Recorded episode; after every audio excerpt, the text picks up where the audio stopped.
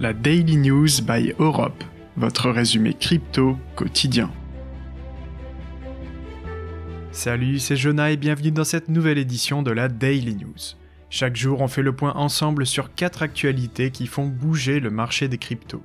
Si tu es nouveau ici, n'hésite pas à t'abonner pour ne pas manquer les prochaines éditions. Aujourd'hui, je vais te parler du fondateur de FTX qui est enfin arrêté, de 13% des Américains qui détiendraient des cryptos, de la surveillance des cryptos qui se renforce et de Dogami qui lève 7 millions de dollars supplémentaires. allez, on commence avec la première news et plus d'un mois après la mise en faillite de la plateforme FTX, son fondateur est arrêté par la police bahaméenne. Il est accusé d'avoir détourné plusieurs centaines de millions de dollars au moment de la fermeture de la plateforme. Les États-Unis ont demandé une extradition vers leur territoire où il sera jugé prochainement. Une bonne nouvelle pour l'écosystème crypto où les criminels ne restent pas impunis.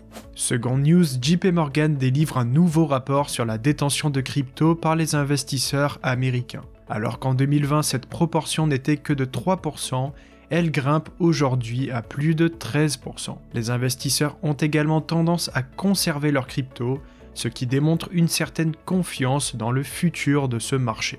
Troisième news, la surveillance des cryptos se renforce. Selon le dernier rapport de Coinbase, les demandes des autorités sur les cryptos augmentent. De plus en plus d'affaires criminelles sont résolues grâce à une meilleure communication entre les plateformes et les autorités. Par rapport à l'année dernière, les demandes faites à Coinbase ont augmenté de 66%. Une bonne nouvelle supplémentaire pour les cryptos qui s'assure ainsi un développement plus sécurisé.